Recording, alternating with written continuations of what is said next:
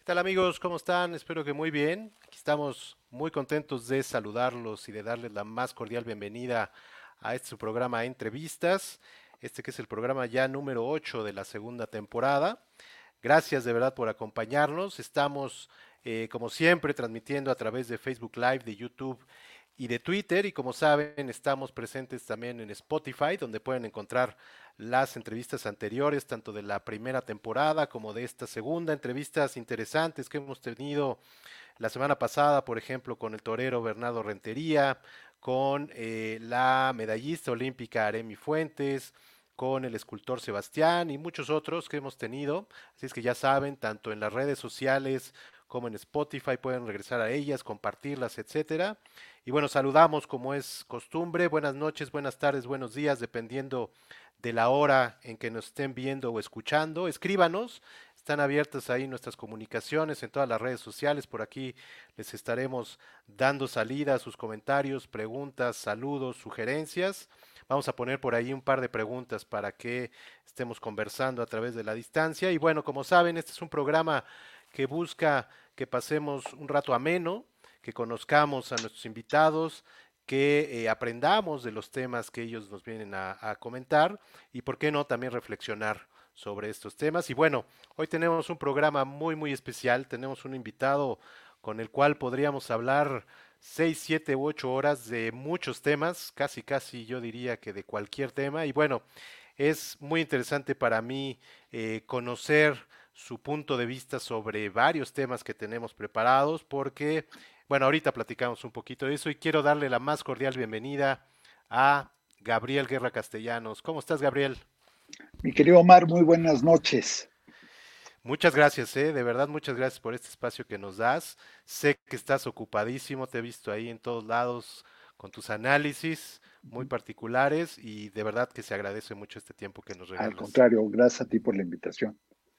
Oye, y yo, yo empezaba diciendo, y por eso quise traerte ya aquí eh, al aire de eh, lo que platicábamos hace ratito fuera del aire, eh, pues tus, tus análisis que se han convertido en algo pues muy característico. es muy fácil, como decíamos, crear polémica cuando te vas a uno u otro extremo, ¿no? Pero tú tratas de mantenerte, como le llamas, en los grises, y bueno, sobre todo, y lo he visto, contextualizando y matizando, ¿no? Lo cual a veces eh, pues ah, no mucha gente lo entiende y mucha gente incluso, te comentaba, pues, se llega a confundir, ¿no? De, que no te cargas hacia acá o hacia allá, sino que tratas pues justamente de contextualizar y de matizar y ellos tal vez están esperando otra cosa, ¿no? Pero platícanos un poquito de dónde te viene este, esta forma de analizar eh, pues prácticamente cualquier cosa, ¿no?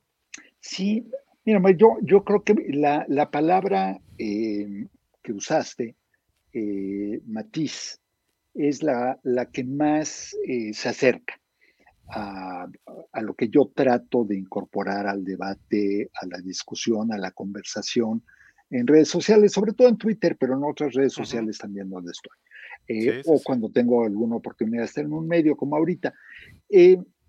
mira, yo vengo de una familia, de una formación, de una vida profesional en la que aprendí que no hay absolutos. No todo es completamente negro, no todo es completamente blanco, salvo casos muy extremos, eh, yo diría, eh, muy, muy extremos, no sé, pienso en el nazismo, pienso en Pol Pot, eh, pero salvo esos ejemplos, prácticamente todo tiene sus eh, claros, sus oscuros, sus partes positivas, sus partes negativas, sus partes que para unos son aceptables o para otros no. Y creo que todo análisis, toda conversación, y todo intento de evaluación de algo tiene que partir de esa premisa. No existe y nadie tiene la verdad absoluta. Eh, ¿Qué es lo que más eh, pega, lo que más éxito tiene, sobre todo en redes como Twitter, que, son ideas que se tienen que expresar además de manera muy sucinta? Eh, el extremo, ¿no? El radicalismo. Y pues está bien, ¿no? Yo respeto, cada quien tiene su manera de ver las cosas. Eh, yo no soy un activista, yo no soy tampoco un fanático de un lado u otro. Creo que lo que está pasando hoy en México no sucedió en el vacío. Es resultado de una acumulación y de un montón de cosas que hay que entender.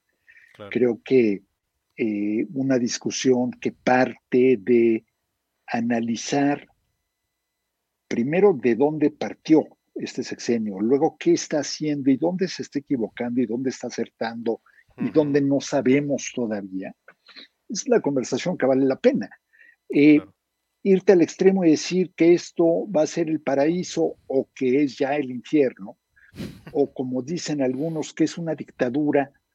Omar, yo, eh, por razones de mi biografía, eh, he vivido en un par de dictaduras y en una semidictadura. Yo viví de adolescente, estudiante, en Alemania comunista, la así llamada República Democrática Alemana, donde mi padre fue embajador de México. Eh, esa era una dictadura, esa era una dictadura en la que a mis amigos eh, les llegaba la policía secreta para preguntarles por qué tenían trato o conversaciones conmigo, en la que la policía te vigilaba todos tus movimientos, en la que tus teléfonos estaban abiertamente intervenidos, en la que las penas por eh, cualquier tipo de disenso, crítica, eran detención, cárcel, eh, a veces por periodos muy prolongados. Años después me tocó, siendo diplomático yo, vivir en la Unión Soviética. En los tiempos de Gorbachev, en los tiempos de la apertura y de, pero aún así, era una dictadura y era una, dictadura completa, absoluta, que no, en la que no había margen para absolutamente nada que el régimen y el sistema no quisiera. Eh, y después, durante muchos años, me tocó vivir esta, digamos, Vargas Llosa la llamó, no me, no me me encanta Vargas Llosa como escritor, no sé si como político o politólogo. Eh, lo llama la, dictadura perfecta eh, de México, pero era un sistema em, de una democracia muy acotada y muy limitada, muy autoritario cuando quería hacerlo, y en que el Estado verdaderamente sí tenía un control extremo sobre lo que se hacía, se decía, etcétera. Entonces, eh, pues mira, yo vengo de una familia, mis padres fueron universitarios. En el 68, cuando mi papá de repente no llegaba a cierta hora a la casa, pues la pregunta que te hacías era, ¿lo habrá detenido la policía, lo habrá detenido el ejército? Eh, yo me acuerdo de conversaciones eh, familiares en la casa, en la mesa eh, de, pues a fulano o a Mengano lo metieron a la cárcel, se lo, se lo llevaron al campo militar número uno, lo mataron en tal o cual cosa. Eh, uno de mis hermanos, lo que era eh, activista de izquierda, por pintar una barda le tocó tener que salir huyendo a la policía. mi padre mi madre fue una activista eh, a favor de los derechos de los indígenas y de las mujeres en condiciones muy eh, adversas. Eh, a mi padre y a mi madre, pero sobre todo a mi padre, le tocó negociar la liberación de presos políticos. Entonces, cuando alguien viene hoy a decir que esto es una dictadura, pues perdón, no, no, puedo, no puedo menos que reírme un poco y pensar que finalmente esto de la esto de la exageración, esto de los absolutos, pues ya ha llegado a un nivel un poco enfermizo. ¿no? Em, yo, no estoy de acuerdo con mucho de lo que estamos viviendo, pero, perdón que te, que te interrumpa, pero eh, claramente este sigue siendo un país en el que funcionan las instituciones están bajo asedio algunas, bajo ataque, sí, pero han resistido. Eh, funcionan muchas cosas y en las que tú y yo y muchísima gente Podemos estar hablando y diciendo lo que queramos, donde queramos, publicando, no publicando. Ya quisiera yo ver en un país autoritario eh, que un periodista, un opinador, publicara todo lo que se publica acá. Entonces, eso no quiere decir que sea perfecto el gobierno, yo creo que tiene mil defectos, pero en la medida en que le demos su valor a las palabras y su significado, y no queramos convertir las cosas en algo que no son, yo creo que en esa medida podemos hacer análisis más certero. Por ahí, por ahí va mi, mi tirada, que como bien dices, a mucha gente no le gusta, mucha gente no le entiende, porque cómo estarán decaldeados los ánimos, Omar, que ahora ya te quieren dictar hasta cómo criticas al otro. Sí, es cierto. Es cierto. No, y yo creo que, pues justamente este bagaje que nos acabas de decir, eh, pues de haber vivido en diferentes países, etcétera, y de obviamente pues toda tu trayectoria, pues te da este, lo que decía yo hace rato, ¿no? Este contexto que, que mucha gente pues no lo llega a entender o a tener, ¿no? Y, y ahí es donde justamente creo que está lo rico, ¿no? De, de un análisis al ver, al tomar en cuenta ambos lados, pero también los grises, los matices y todo esto, y, y además que cada quien se genere una opinión, ¿no? No estás tú, como has dicho, para dar una opinión, bueno, das tu opinión, pero también generar una controversia o una opinión del otro, ¿no? Una, una conversación, un diálogo, ¿no? Yo creo que ese es parte del, ese es parte del chiste. Eh, en fin, eh, los ánimos están muy encontrados, muy polarizados eh, de ambos lados, ¿no? De un lado descalifican absolutamente todo lo que haga la oposición, de otro lado pues quieren hacer listas de quienes no son suficientemente anti 4T. Entonces, híjole, pues todo eso suena muy feo, ¿no? La verdad, y cuando ves las hordas tuiteras, pues no puedes menos que pensar en decir, híjole, eh, pues ya no sé quiénes están peores, ¿no? Si los que están en el poder o los que quieren llegar al poder. Y eso sí me preocupa, porque mm, habla de que los liderazgos en este país se han corrido a los extremos, ni siquiera a los extremos ideológicos, sino simple y sencillamente los antagonismos, el choque, el desprecio por el otro, y bueno, pues eso francamente me parece muy lamentable. Y el no escuchar, ¿no? Creo que, creo que hemos caído ya en eso de, pues no escuchar y más bien creer que cada quien tiene su opinión y es la verdadera y ya muchas veces no sales, ¿no? Cosa que también las redes sociales han fomentado por los... Claro, se prestan. exactamente. Se prestan mucho. En una burbuja, ¿no? Eh, mira, se prestan a alimentar lo que tu burbuja te dice, pero también están tan contaminadas, sobre todo, yo creo que Twitter y Facebook, eh, tan contaminadas por el fenómeno de los bots, de los trolls, de los usuarios falsos, de las granjas, eh, de tuiteros, que ya ni siquiera sabes cuándo son de verdad y cuándo no. Eh, no, la verdad es que eh, de repente aparecen oleadas de cosas y si te pones a rascarle tantito, pues te encuentras que el 60, 70, 80% de esas cosas son simple y sencillamente este, de personas que no existen, ¿no? de perfiles que no, que no corresponden a una identidad. Pero bueno, es lo que hay, lamentablemente. Yo sí creo que el estar detrás de una pantalla, detrás de un teclado, eh, el anonimato favorece la agresividad, favorece la cobardía. Eh, me encanta de repente cuando alguien eh, con un perfil evidentemente falso, con una foto del pato Donald o con una foto de Darth Vader, te dice, es que te falta valor para denunciar. A ver, espérame, me lo está diciendo Mickey Mouse con foto de Darth Vader. Este, entonces no das la cara, no das tu nombre y criticas a los demás por no tener valor. Bueno, pues el chiste se cuenta solo, ¿no? Claro, paradojas de la vida. De la vida digital. de la vida digital, efectivamente. Pero bueno, es, es con lo que nos toca vivir. Claro. Oye, pues justamente quería poner contexto hacia esto de las personas que tal vez no te conozcan y, justamente también quería pues empezar con algunos análisis y, te quería pedir de favor, ahora que ya estamos pues en noviembre y que creo que ya se puede hacer un balance de este 2021 que pues ha sido complicado para el mundo, para México, sigue la pandemia, eh, aunque como comentábamos hace rato, pues creo que una de las palabras de este año pues es vacunación. Eh, ello trajo también cuestiones de eh, eh, pues que las economías empezaron un poco a mejorar, migración, etcétera. ¿Cómo, ¿Cómo, ves este 2021 a nivel global?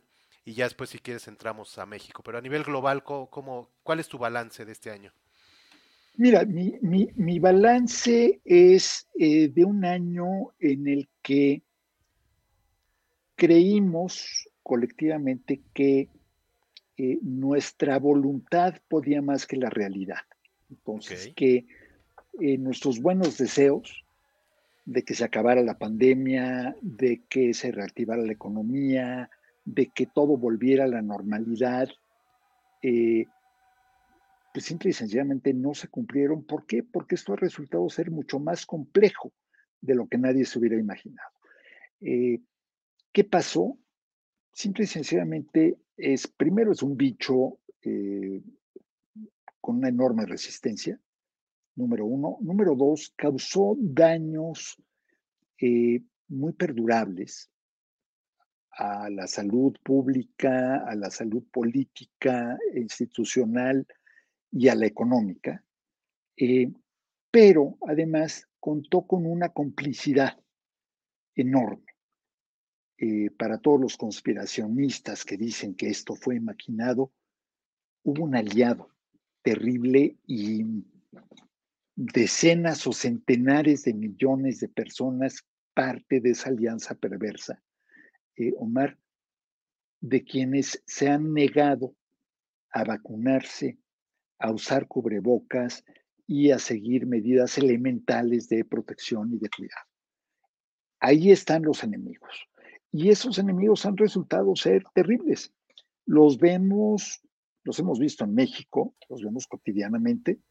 Están en Estados Unidos, donde casi el 40% de la población se niega a vacunarse, en donde tienes a gobernadores peleando en contra de los mandatos de usar cubrebocas, ya no digamos de vacunación. Bueno, lo tienes en Europa, en donde hay un contraste claramente entre Europa Occidental y Europa más del centro del este. Eh, mientras más cerca de la antigua Europa Oriental, eh, mayores los niveles de eh, rechazo a la vacuna, pero en muchos países occidentales también. Y hemos visto manifestaciones violentas en Holanda. Es decir, en una misma frase, Holanda y manifestación violenta es, es casi como decir chivas y fútbol, ¿no? Son antitéticos. Las chivas hace mucho que dejaron de jugar fútbol y lo lamento porque yo soy chiva de toda la vida. Este, bueno, eh, o hablar de la selección nacional y de competitividad, bueno, es increíble. Hay muertos, centenares de detenidos en Francia, en Holanda, en Bélgica, protestando contra las eh, órdenes de vacunación. Estamos viendo que en Austria van a imponer ya una serie de limitantes enormes a la movilidad que no se haya vacunado. Estamos viendo el, pues viene siendo ya la cuarta ola, que ya está en pleno en Europa, que ahí viene en Estados Unidos, que nos va a pegar en México y nos estamos topando con la triste realidad de que al final del día, de nuevo, salvo contadísimas excepciones, no hay un país modelo, no hay un ejemplo a seguir. Aquellos países que lo han manejado mejor tienen circunstancias muy particulares. Nueva Zelanda. Eh, Nueva Zelanda, por ejemplo, Australia, Taiwán, eh, Corea del Sur, aunque ya han tenido un repunte. Japón con complicaciones, de nuevo, retrasaron pero no evitaron. Pero en todos lados allí está el costo.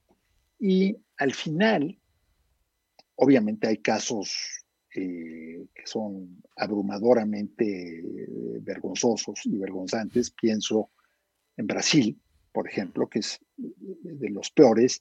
Pienso en la etapa Trump en Estados Unidos, aunque ahora también, aún con Biden, fíjate, todo el, la promesa de Biden de vacunar a quien quisiera no se ha podido cumplir, pero no porque él haya fallado, sino porque la gente no quiere, simple y sencillamente. Eh, el caso de México, yo creo que es de los intermedios, intermedio tirando a mal, eh, creo que ha habido aciertos, aciertos importantes en la obtención de vacunas, por ejemplo, que se dice fácil, pero hay muchísimos países que no han logrado eh, tener las dosis que requieren. Eh, un nivel, yo diría, medianamente aceptable de vacunación, pero en muchas oportunidades perdidas, muchas oportunidades perdidas en eh, términos del uso de cubrebocas, en términos de las pruebas. De la misma comunicación, ¿no? tú eres un experto en eso. Comunicación muy confusa, muy errónea. Eh, al final del día no deja de llamarme la atención. Creo que hay una mayor aceptación al uso del cubrebocas del que luego nos imaginaríamos. Em, por ejemplo, sales eh, a la calle a colonias de clase media, media baja o baja, y ves a muchísima gente con cubrebocas. Quien tiene cubrebocas, casi todos lo usan. La resistencia a la vacuna es menor. Hay dudas, hay escepticismo, claro que los hay, por supuesto, pues pero eh, en general creo que sí, curiosamente, a pesar de que el presidente no ha puesto el ejemplo, de que muchos personajes públicos no han puesto el ejemplo, pero el presidente es el que más pesa, eh, hay un nivel alto de aceptación y también después, pues hay que entender que eh, nos encanta, sobre todo en, México tenemos un concepto muy particular de las reglas, ¿no? ¿Quién sigue las reglas, quién no y por qué aplican a todos menos a mí? Eh, pero no sé si te fijas, yo alguna vez, hará cosa de un año, eh, poco más de un año, año y medio. Empezaba la pandemia, pero fui a una, a una cosa, a un evento deportivo al aire libre, en exteriores, en el que se seguían todos los protocolos y había un mandato clarísimo de uso de cubrebocas y era un evento deportivo, vamos a decir, fifi, ¿no? Este, de clase media alta para arriba. La cantidad de gente sin cubrebocas era, asombrosa. Fíjate. Y yo, que soy un provocador profesional, lo más tú me conoces, se me antojaba de repente llegar con alguien y decir, oiga, porque todos eran claramente de clase media alta o más, pero además eran, eh, pues, por donde sucedía esto, en fin, no quiero entrar en demasiado detalle para no, este, para no delatar identidades, pero pues eran evidentemente un sector muy poco, muy poco afecto al presidente, ¿no? Mm, eh, y se me antojaba decir, oiga, ¿usted es López Obradorista? Y cuando me dijeron, ¿cómo? ¿Por qué? Pues porque veo que al igual que el presidente, usted tampoco usa cubrebocas, ¿no? Este, pues son de esas paradojas. Luego yo me topo, este, pues yo vivo en una colonia relativamente residencial en la Ciudad de México, voy al parque con mi perro, en fin, eh, y me topo gente sin cubrebocas. Ahora, que es que ya estamos en semáforo verde, bueno, pero cuando estábamos en semáforo rojo, eh, y les dices algo, era igual. Entonces, bueno, pero aún así, creo que, bueno, México sale tal vez con una calificación de panzazo. Hay ejemplos terribles. Y luego, una parte que se nos olvida, pero miles de millones de personas, y cuando digo miles de millones de personas, estoy hablando tal vez de 3 mil, 4 mil millones de personas en el mundo, que no han tenido acceso y no tendrán en el futuro próximo acceso a una vacuna. Mientras que en Estados Unidos ya están hablando del tercer refuerzo, que también ahí hay una parte un poco perversa este, de cómo se ha manejado todo el tema de vacunas, pero yo diría entonces, creímos que esto se iba a acabar por voluntarismo, por optimismo, por lo que tú quieras.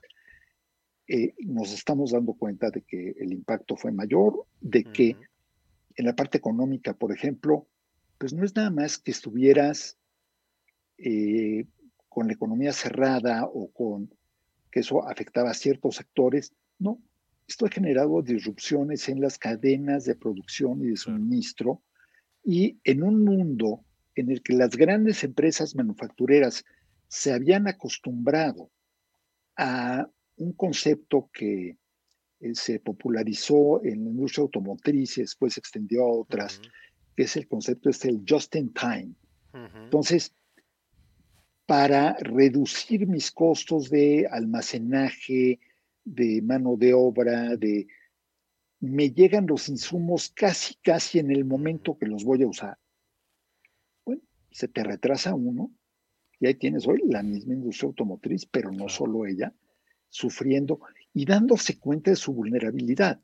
Fíjate, tienes un acontecimiento como el buque que quedó atorado en el canal de Suez. El canal de Suez.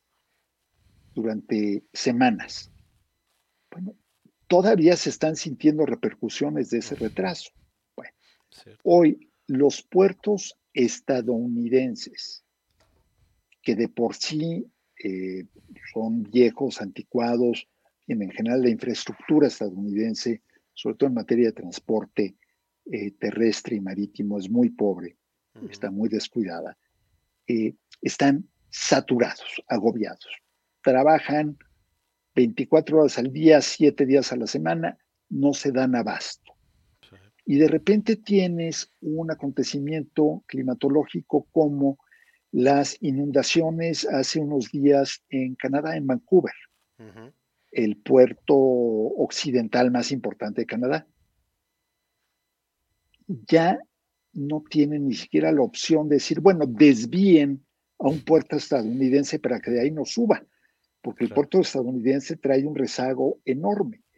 Eh, lo mismo está pasando con las carreteras, con los transportistas, con los camioneros.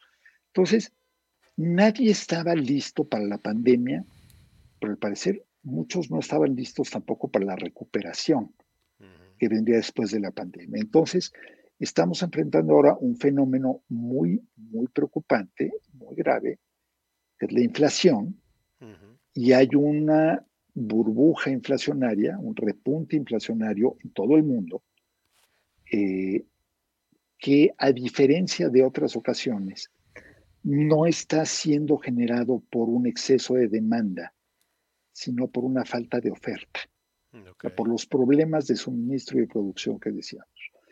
Y las herramientas tradicionales de los bancos centrales para combatir la inflación, el aumento de tasas, aquí no funciona, porque la causa es otra.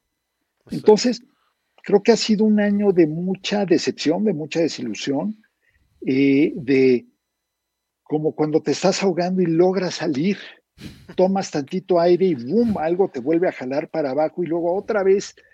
Pero ha sido ese batallar, y creo que todos lo hemos vivido en distintos aspectos, en distintos sectores, eh, en todo el mundo, insisto, nadie ha estado a salvo de este fenómeno, y yo creo, de nuevo, exceptuando eh, algunos ejemplos que dimos, yo no creo que haya alguien que pueda levantar la mano y decir, miren, yo hice todo para convertirme en el ejemplo a seguir en materia de salud pública, en materia económica, en materia de apoyos, de subsidios.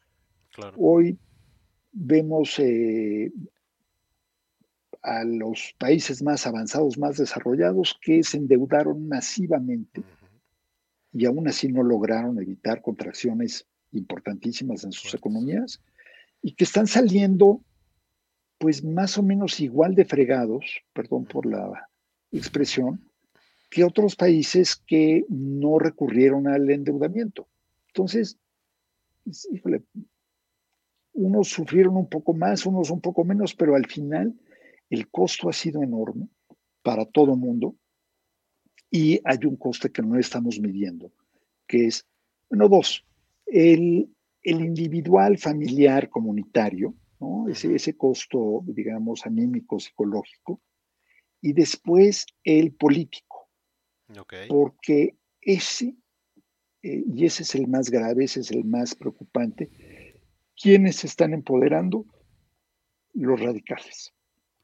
Los extremistas, los que dicen no a la ciencia, no a la medicina, no a los gobiernos establecidos, no a las reglas, porque en tiempos de confusión, pues evidentemente son los populistas y los populistas, creo que ya hemos ido aprendiendo con, después de la experiencia de Trump en Estados Unidos, hay populistas de derecha y hay populistas de izquierda, no todos son de izquierda.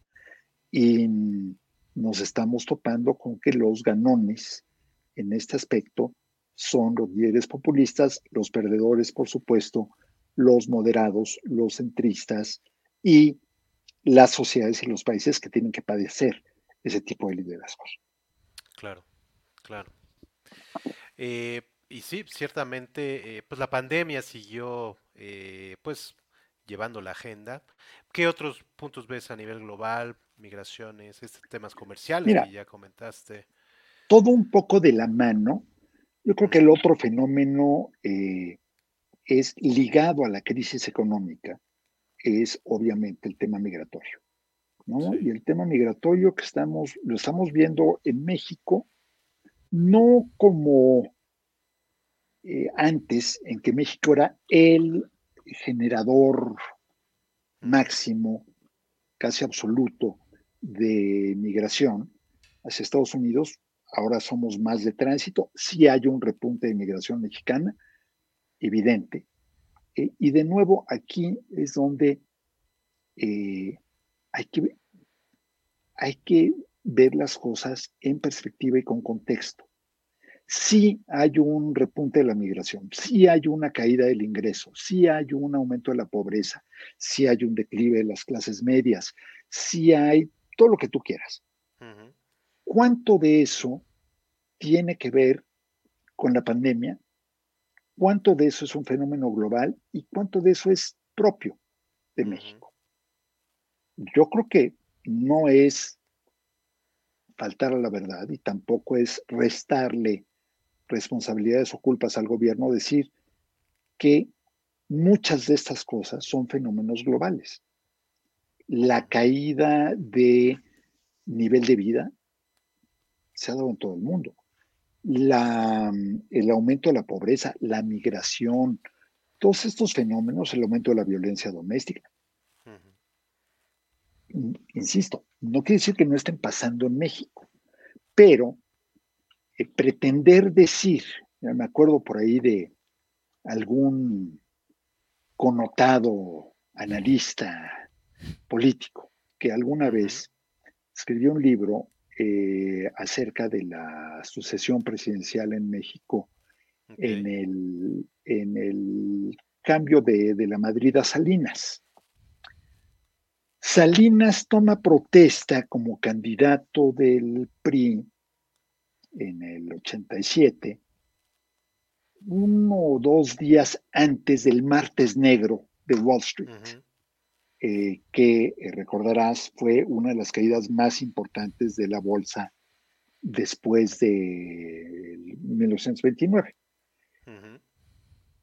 Bueno, si tú dices sin tomar en cuenta el contexto internacional, que Salinas tomó protesta como candidato y a los dos días cayó la bolsa de México como nunca, es cierto, claro.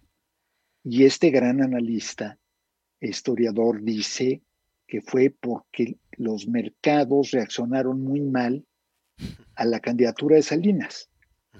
Sí, nada más que hay el pequeño detalle de que la bolsa más importante del mundo en ese momento, Wall Street, había colapsado. Entonces, ¿por qué es importante el contexto? porque si no, te ahogas en tu propio vaso de agua y crees que todo gira en torno a ti y no es así. Entonces, creo que es importante ver eso. Creo no es un tema eh, de ninguna manera es consuelo y para nada creo en este concepto de que mal de muchos, este, ¿no? Eh, creer que los males ajenos aminoran los tuyos es una tontería. Pero sí hay que entender cuándo son problemas, digamos, locales. Y lo digo porque ahorita viene el fenómeno inflacionario y va a venir con él también una depreciación del peso y una revaluación del dólar. El dólar está fortaleciéndose frente a todas las monedas en este momento. Ya empezó.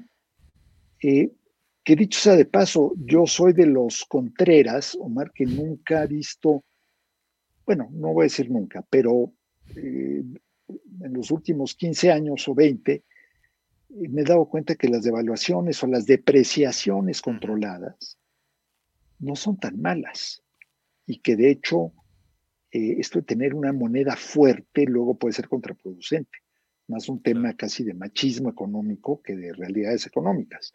Eh, pero bueno, vale la pena entender, porque de nuevo, si no tomas decisiones equivocadas y si no, me pregunto, ¿a quién le conviene que se hable tan mal en los momentos difíciles? Y no solo ahora, ¿eh? no solo con este gobierno, otros también. ¿A quién le conviene? ¿A quién le conviene? ¿Quién gana? Porque siempre, poco como en las películas de detectives y de investigación, follow the money, ¿no? Claro. ¿Quién gana? Pues ganan quienes tienen dinero para compararle a los desesperados, impacientes que venden. Claro. ¿No? Y bueno, pues tienes a quien vende por desesperación real, pero también tienes a quien vende porque ya se armó una película en su cabeza, ¿no? Entonces imagínate que hace tres años te dijeron que pues ya, ya viene el comunismo, ya te van a expropiar todos tus bienes, te van a quitar tu empresa, tu fábrica, te van a robar a tu primogénito, se van a comer al más chiquito, y este, todos vamos a venerar este, a Hugo Chávez y a, Fidel Castro. Y entonces vendiste tu casa o vendiste tu departamento o vendiste tu empresa, te fuiste a Estados Unidos y malbarataste en el pánico por salir huyendo.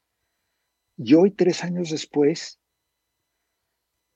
dices, ay, pues no, nada de eso pasó insisto, no quiere decir que esté bien lo que está sucediendo, simplemente quiere decir que no hay que caer en esos extremos de catastrofismo, porque lo único que haces es beneficiar a gente que evidentemente tiene con qué salir adelante.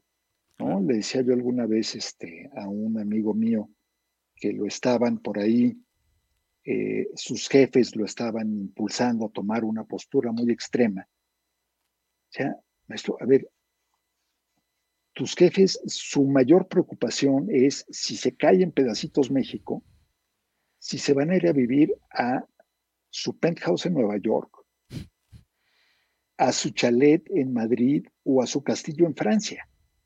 Claro. ¿no? Tú te vas a quedar aquí. Yo me voy a quedar acá. Todos nos vamos a quedar acá, salvo esos pocos. ¿Realmente queremos que le vaya mal a quien sea?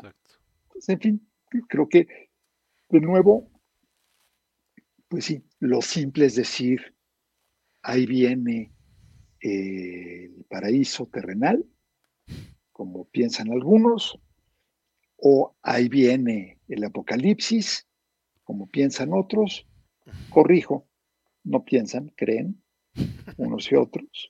Este, eh, entonces, entre los eufóricos y los apocalípticos, yo creo que hay que encontrar el punto medio.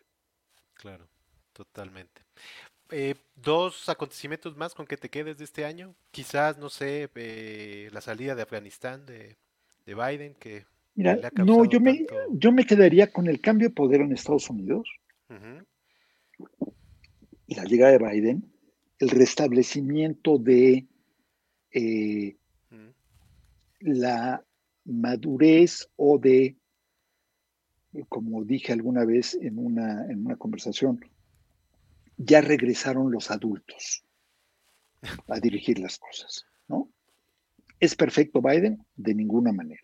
¿Representa los intereses de su país? Por supuesto que lo hace. ¿Tiene muchísimas fallas? Sí, pero es un hombre sensato, más o menos predecible con quien se puede hablar. Donald Trump no lo era. Para el mundo, para Estados Unidos, pero particularmente para México, eso es importantísimo.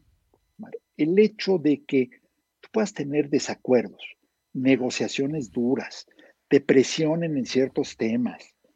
Estamos ahorita entrando en una etapa complicada en la relación con Estados Unidos, sí, pero nadie va a ser un berrinche. Nadie va a jalar el mantel y tirar la vajilla completa al piso.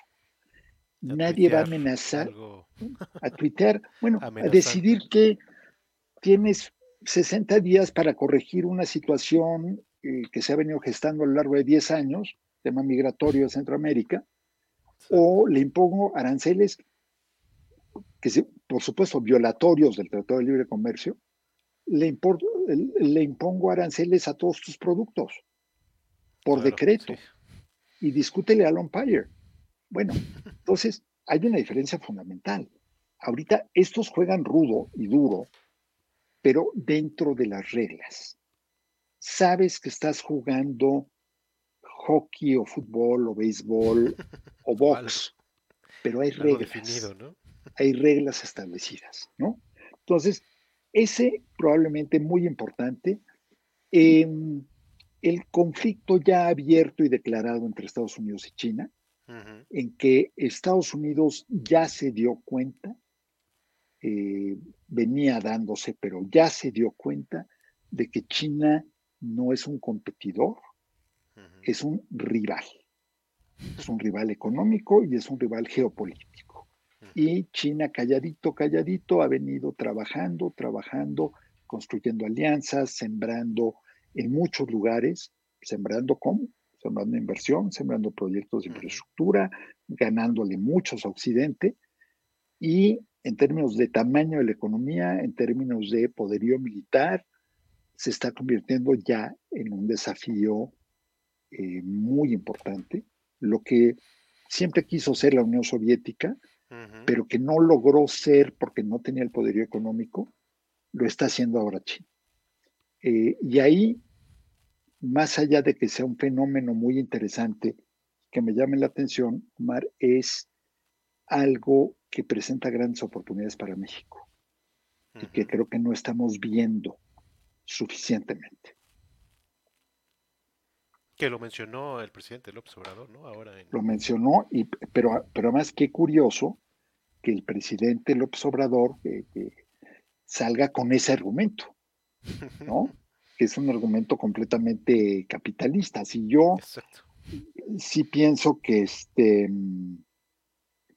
sí pienso que es eh, en muchos sentidos este, un presidente profundamente conservador y neoliberal.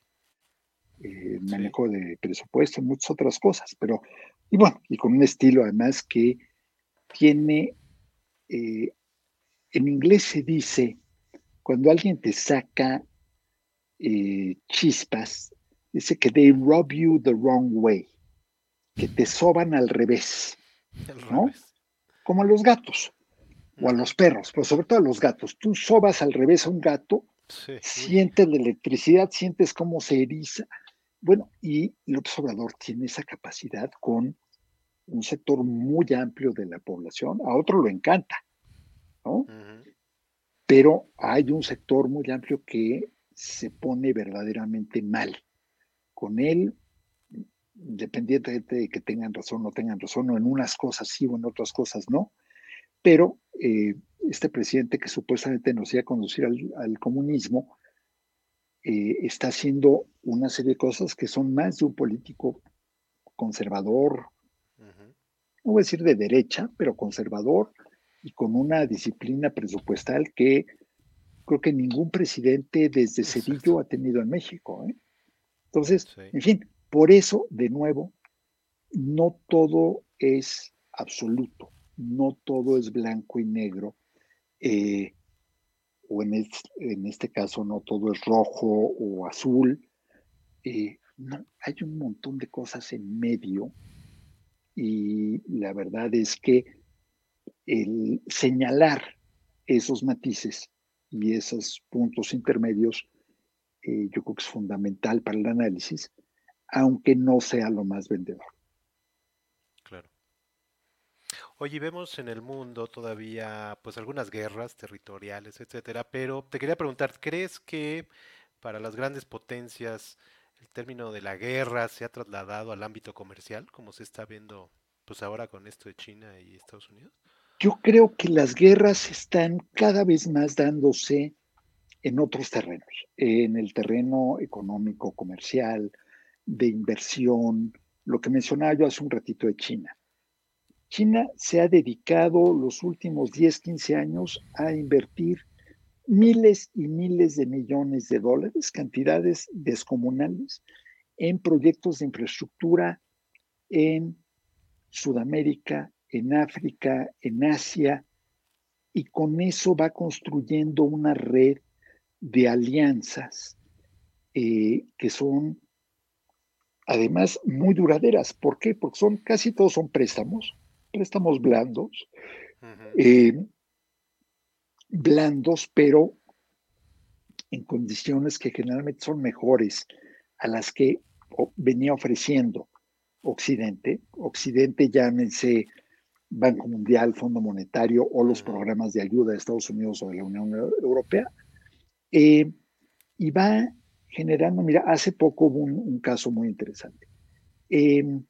Arabia Saudita eh, tuvo un diferendo muy grande eh, por un tema religioso, bastante absurdo, lo digo con todo respeto, pero era un tema doctrinario en el que el gobierno de Pakistán se pronunció eh, en un sentido, Pakistán es un país eh, islámico, eh, en un sentido contrario al sentir de Arabia Saudita, en algún tema que tenía que ver con el Islam. Y Arabia Saudita exigió el pago inmediato de todos los préstamos que tenían con ellos, lo cual generó una situación de crisis. Imagínate que a cualquier otro al país que quieras, ¿no? Que su mayor acreedor llega y le diga, me liquidas ahorita. ¿Y quién crees que quién crees que levantó la mano y dijo, te presto eso y te doy un extra para que puedas relanzar tus proyectos de inversión? China. China. Estábamos hablando a lo mejor de 10 mil millones de dólares. tampoco es, tampoco son migajas. Este, ¿no? Em, lo mismo están haciendo en todos lados. Los temas tecnológicos, los temas, hasta qué punto, nada más, la cantidad de empresas estadounidenses que están tan ancladas en China que hoy tienen que decir, híjole, pues ni modo, me ciño a sus reglas, aunque no me gusten, porque la tercera parte de mi producción o el 40% está allá porque mis costos de producción allá son bajísimos, porque ya tengo montado todo, porque el mercado es enorme. Eh, veía yo hace rato un eh, noticiero estadounidense, CNN, estaban hablando del tema este de la, tenista china, ah, ¿China? Eh, que está en medio de una controversia, ¿no? Desapareció unos días. Y mostraron cómo en el momento en que al, al bueno, denunció a un entrenador de alto rango de, eh, de, abuso, de abuso sexual y desapareció eh, del mapa y, en fin, hay gran controversia. Empiezan a hablar del tema y muestran de inmediato cómo en China la pantalla que estaba viendo CNN se pone en barritas de color y dice se fue la señal temporalmente. Okay. Bueno, eh, en cualquier otro lado, CNN diría, nos negamos a proveer la señal y háganse bolas y esto es intolerable. Ahí se aguantan. Se aguantan porque el mercado es enorme. Entonces, son nuevas batallas. Los temas que vemos de hackeos ya no son eh, adolescentes en un sótano. Ya son este, equipos armados, lo hace muy bien Rusia, lo están haciendo cada vez mejor los chinos, y luego tienes por ahí actores este, eh, pues un poco eh, deschavetados como Corea del Norte, etcétera, ¿no? Pero sí, por supuesto, y cada vez menos las guerras tradicionales. Qué bueno, la verdad, porque bueno, los, daños colaterales son menores. Qué delicado porque no sabes dónde empieza y dónde termina. Claro. ¿No? El límite entre competencia, hostigamiento, rivalidad o eh, abierta hostilidad. Pero bueno, sí, evidentemente los conflictos se están trasladando para allá. ¿Qué más me llama? Hay, muchísimas cosas, eh, Omar, en el escenario. Eh, sí. El fin del periodo, el, fin del periodo de Angela Merkel. Mm, em, y sin duda, eh, dos cosas. Primero, la gran gestión que tuvo, admirada en todo el mundo, pero después dos cosas muy interesantes, porque ya ves que, de nuevo, todo es buenísimo o todo es malísimo. Bueno, em, hace poco un artículo muy interesante en el Economist eh, diciendo, bueno, ¿cuáles fueron los pendientes de Angela Merkel en materia de economía verde, en materia de modernización, digitalización de la economía, y pues ahí, al parecer, no es que lo haya hecho mal, simplemente hizo muy poco. Quedó a deber comparado con las otras cosas. Pero la otra cosa interesante es que en las elecciones para sucederla, tú dices, bueno, después de una gestión tan exitosa de tantos años, pone a quien ella quiera y la gente va a ir en masa. Pues no. Sí, no, ¿verdad? Perdió su partido. ¿No? Y todavía están en negociación. O sea, todavía no hay sucesor. De hecho, Angela Merkel se, se quería retirar a principios de año y todavía está. Y no ha podido. Este, no ha podido. No. Entonces, es bueno, paradojas de la vida, ¿no? Eh, finalmente, la, la líder político más respetada, más exitosa, más destacada de los últimos 15 años en Occidente, eh, no logró ni siquiera conducir adecuadamente su propia sucesión. Claro. Eh, y por último, y de nuevo, hay, hay muchos, y no, no es que estos sean no los más importantes, las elecciones en Chile. Las ah, elecciones en Chile, eh, antier, antier, la primera vuelta. Eh, ¿Quiénes ganan? El candidato de izquierda, de izquierda, izquierda, izquierda, no voy a decir izquierda extrema, pero, y el candidato de, ahí sí, de la extrema derecha, ¿no? El candidato eh, que es un declarado admirador de Pinochet y de la gestión de Pinochet y que, en fin, no tiene una visión del mundo muy, pues de los años 50, 60. Eh, en el modelo chileno es de dos vueltas, y nadie obtiene el 50% más uno, la primera se van a segunda vuelta, que va a ser en, diciembre, si no me falla la memoria. Eh, todos los centristas y los moderados perdieron. Y ahora estás, claro, se está exagerando, pero eh, unos dicen que pues ya estás entre el fascismo o el comunismo. Creo que tal vez hay que bajarle una rayita o dos, pero sí, es, estamos frente a los dos candidatos más extremos que había, eh, de, los, de los candidatos serios y competitivos. Y pues el modelo chileno, que se basó durante tantos años después del fin de la dictadura en una especie de cohabitación del centro, eh, y en algo que todo el mundo decía es que este es el modelo a seguir. modelo a seguir, exacto hasta que poco antes de la pandemia, ya se nos olvidó a muchos porque pues, la pandemia después acabó con todas las noticias y todo el análisis de otras cosas, pero a principios del 19, hace menos de dos años en Chile, eh, un anuncio de aumento de precios del transporte público desató una serie de protestas que fueron larguísimas, que pusieron en crisis profunda al gobierno, que no supo lidiar con ellas, que generaron eh, además una respuesta muy violenta de parte del gobierno eh, y que obligaron también a convocar a una asamblea constituyente, porque al mismo tiempo que hay elecciones ahorita en Chile para el Congreso y para la presidencia, ya hay una asamblea constituyente electa que está, además interesante, presidida en estos momentos por una eh, lideresa indígena eh, chilena, que está conduciendo los trabajos para redactar una nueva constitución. Y entonces resulta que el modelo chileno que tanto admirábamos, pues también cojeaba, y no de nada más de una patita, de varias. Entonces, eh, creo que muchas muestras, Omar, de la fragilidad de las cosas, de cómo todos los ídolos tienen pies de barro, y de cómo eh, todos los conceptos y modelos que teníamos y que dábamos por hecho, que habíamos ya medido, juzgado, alabado, condenado, pues no eran necesariamente lo que decían que eran. ¿no? Claro. Y, una reflexión, no sé si final, pero que es tal vez la que, la que a mí más me ha movido a la reflexión en estos tiempos.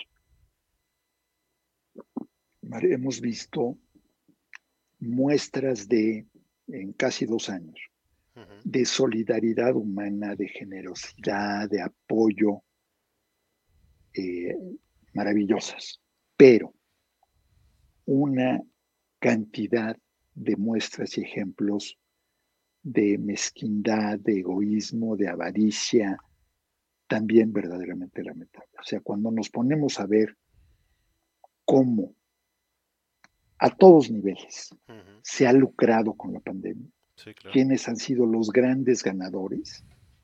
Y tienes, a ver, desde nuestro cuate de Facebook que se puso a revender mascarillas o tanques de oxígeno o los guantes o lo que fuera, o gel desinfectante, a sobreprecios de 6, 7, 8, 10 veces, hasta Amazon. Sí, claro. El, valor de Amazon eh, ha crecido, y, digo Amazon como un ejemplo, ¿eh? hay muchos otros, de una manera impresionante. Las condiciones de sus trabajadores siguen igual. Sí, lamentables algunas. Tal vez con más estrés, bueno, pero lamentables no, y no faltará quien diga, bueno, pues este, si no quieren que renuncien, bueno, pues como que hubiera tantas opciones, pero el hecho concreto es que esa acumulación de riqueza no se ha traducido en mejoras para los empleados de las grandes corporaciones. Entonces, eh, híjole, eh, la naturaleza humana al final eh, también que creo que ha dejado muchísimo, muchísimo que desear. Sí. Y está obviamente también el tema de cambio climático y todo eso, ¿no? Que no le hemos hecho mucho caso. Pero bueno, yo te quería preguntar, para dejar este tema internacional, por eh, Corea del Sur. ¿Qué opinas de Corea del Sur? Y sobre todo eh, con esta estrategia que yo veo que pues están llegando cada vez a más lugares, a más países, con este soft power que le llamaba a Estados Unidos en algún momento, con cuestiones que parecen ser simples, eh, pero cuestiones que son desde BTS, la música, series de televisión, etcétera, y están como llegando, ¿no? Con sus tentáculos a varios otros lugares. ¿Qué opinas? Mira, no sé si haya un plan definido. Eh, creo que efectivamente hay muchas cosas de Corea del Sur que hoy están ahí. El juego del calamar es un ejemplo, este, los músicos, el, K-pop, todo esto, que ha sido un éxito impresionante desde hace muchos años. Producción de películas, es impresionante. Películas, series, súbitamente, fíjate qué interesante. Em, tú te metías a Netflix, por decir algo, pues te ponías a buscar. Eh, siempre, siempre aparece alguna serie de algún país o de algún idioma distinto. Y ahora súbitamente hay un montón de series coreanas que ahí tenían.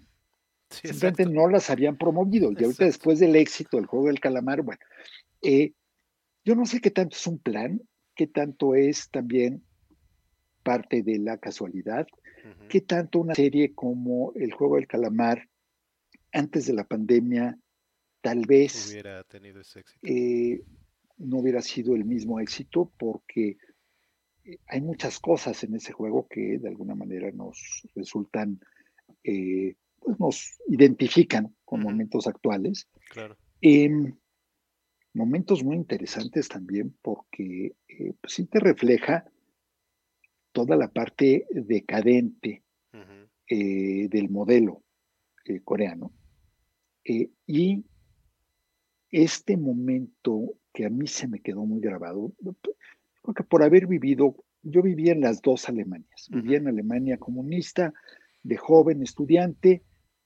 cuando mi padre era diplomático, y después yo como diplomático en Alemania, ya recién unificada, pero digamos en Alemania Occidental. Bueno, pero viviendo en Berlín, la ciudad dividida por antonomasia, y con las ventajas de ser hijo de diplomático y por lo tanto poder cruzar de un lado a otro. Em, que también esa fue parte de mi experiencia formativa de decir, ok, este, los absolutos no existen, eh, porque cada lado se presentaba como la maravilla. Em, y había, había un chiste que contaban, que era de estos chistes que no sé si son chistosos o no, pero son muy ilustrativos, que contaban la historia de un perro eh, que se había escapado de Berlín Oriental, de Berlín Comunista, Berlín Occidental. Perro pastor alemán, fuerte, gordo, con la piel, con el pelo este, brilloso, bien peinado, y anda por ahí recién escapado y se topa con un pobre perro callejero en los huesos y empiezan a platicar.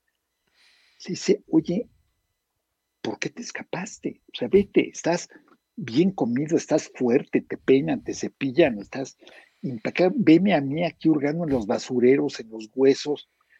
Y entonces contesta el pastor alemán, dice, bueno, es que a mí también me gusta ladrar.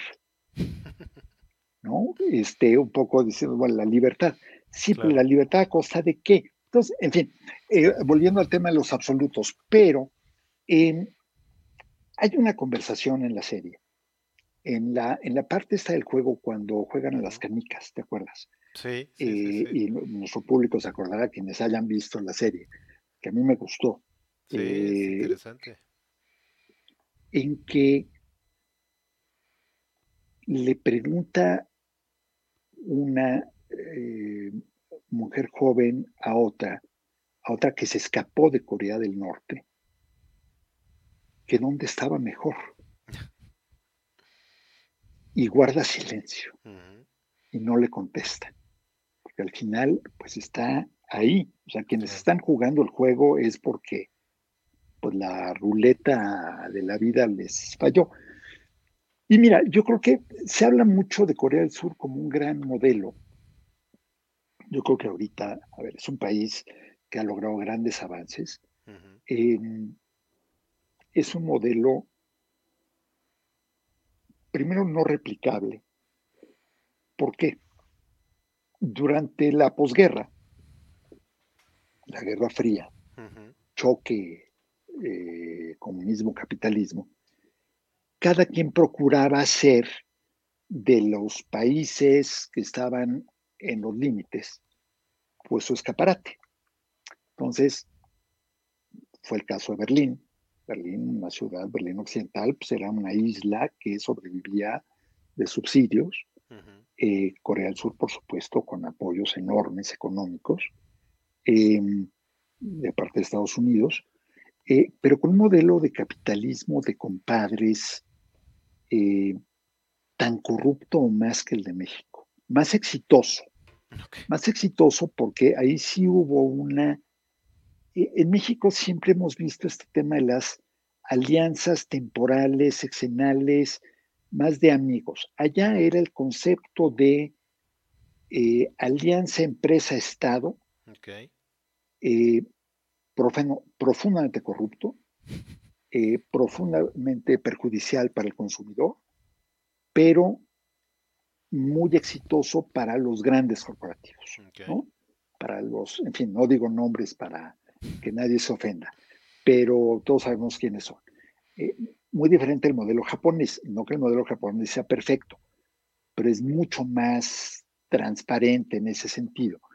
Em, no es tampoco Corea del Sur, creo yo, el, ejemplo a seguir. Sí creo que es un buen ejemplo de un país que ha sabido proyectar eh, imagen, eh, de un país que ha sabido eh, también beneficiarse de su, pues de estar en el lugar tan horrendo que está en términos geopolíticos. Eh, y bueno, obviamente el contraste con Corea del Norte, que es eh, terrible, pero eh, también me acuerdo alguna vez un político mexicano usando el ejemplo de las Coreas como un ejemplo de por qué el capitalismo es mejor y de por qué la corrupción florece en el autoritarismo, y diciendo que por eso Corea del Norte es tan corrupta. Y yo, de nuevo, ¿no? oiga, este, pero en Corea del Norte hay, problemas de hambruna, de autoritarismo, de pobreza, de rezago, pero no corrupción. En Corea del Norte te robas dos cajas de cerillos y, te fusilan. Y si, y si te robas diez cajas de cerillos, te fusilan con un cañón. En cambio, Corea del Sur ha tenido este, expresidentes enjuiciados en la cárcel, todos los escándalos de corrupción y de colusión y de complicidad entre empresas y gobierno. Entonces, puede ser un ejemplo de muchas cosas, pero no de transparencia, no de competitividad y por supuesto no de honestidad. Eh, lo que sí creo es que estamos viendo también países que, y Corea, Corea del Sur es un buen ejemplo, países que han sabido aprovechar sus oportunidades. Y eso nos lleva de regreso a México, en donde no hemos sabido aprovechar suficientemente nuestras oportunidades. Esto habla de una falta de visión de los gobiernos sucesivos, pero también de nuestro sector privado, en donde evidentemente el sector privado mexicano eh, apostó eh, a modelos simplistas, primero al modelo maquiladora, después al modelo TLC, pero eh, tanto empresarios como gobiernos se quedaron en esa idea de, ah, ya tenemos el TLC, ya no tenemos que hacer nada más. No. Y ahora estamos nuevamente frente a una gran oportunidad. Estados Unidos volteando a ver a México como un socio estratégico, como fundamental para la cadena de producción y suministro, para la cadena logística.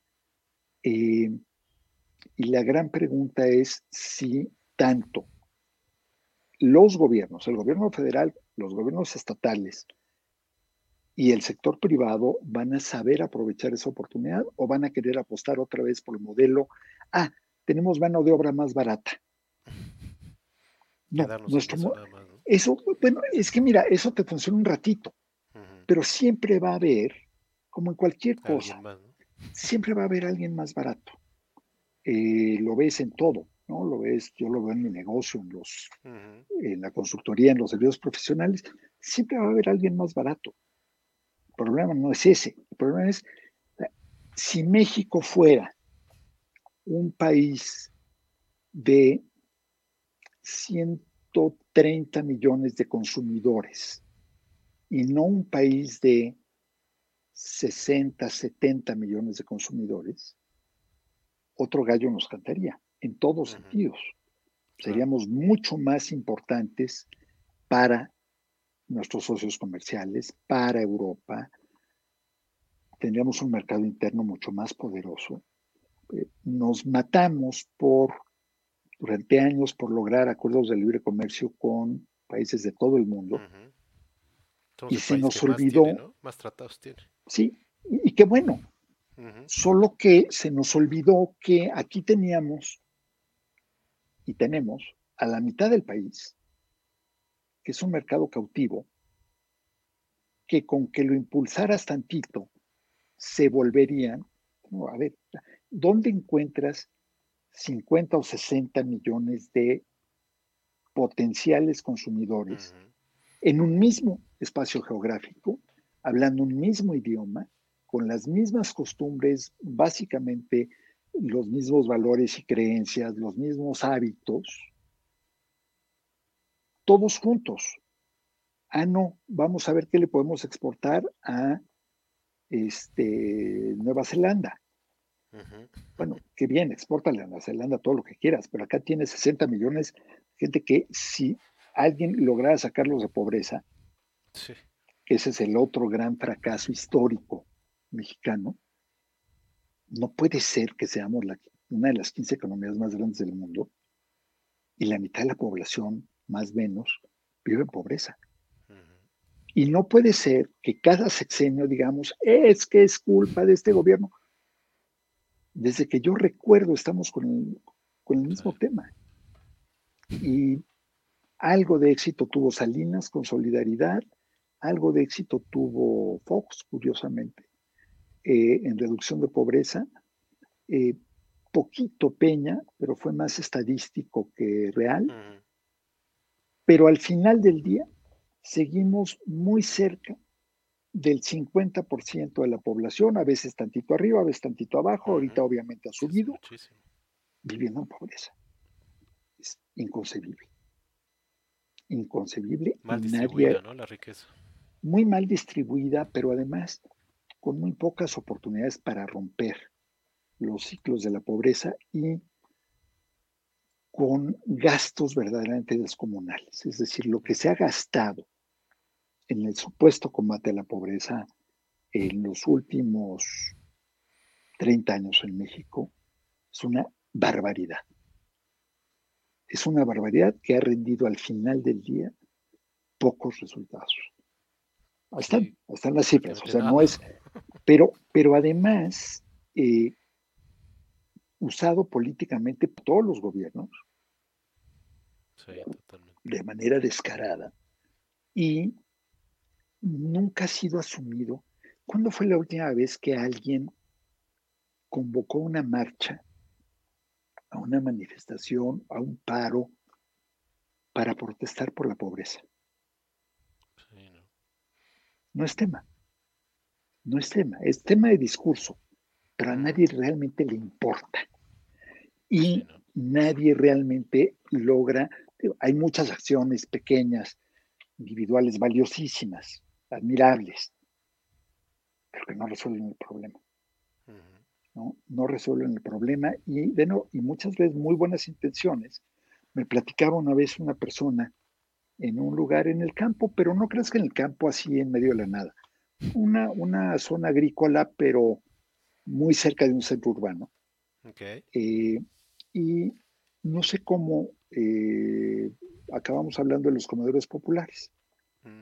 Yo le dije, oiga, ¿no le afectó el cierre del comedor popular acá en, ¿cómo se llama?, en la cabecera municipal.